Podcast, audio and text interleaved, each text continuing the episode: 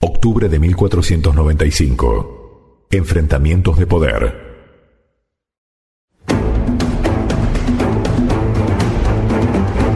Colón procura obtener la mayor cantidad de oro posible e impone mayores tributos, sea en oro o en algodón, exigencias que sublevan a los nativos, quienes ante la imposibilidad de conseguir lo que les exigen, huyen hacia los bosques, muriendo familias enteras a causa del hambre.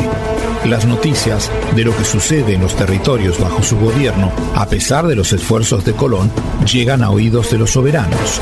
Y en octubre de 1495 arriba a la Isabela Juan de Aguado, comisionado por ellos para tomar nota de los hechos en el terreno. Almirante, virrey y gobernador don Cristóbal Colón. La corona española me ha enviado que supervise su mando aquí en la Isabela ya que por los comentarios de Fray Bol y Pedro de Margarit, más otros testimonios y cartas de muchos españoles, no lo dejan bien visto por sus majestades.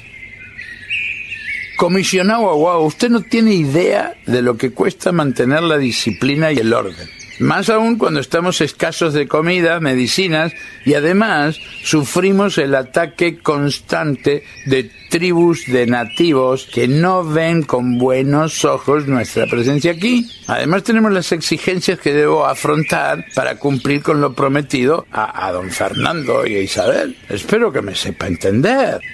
Mi querido virrey, no debe explicarme nada. Mi presencia aquí no debe incomodarle. Solo vengo como observador, como comisionado que tiene la misión de cuidar las inversiones de la corona. Así de simple.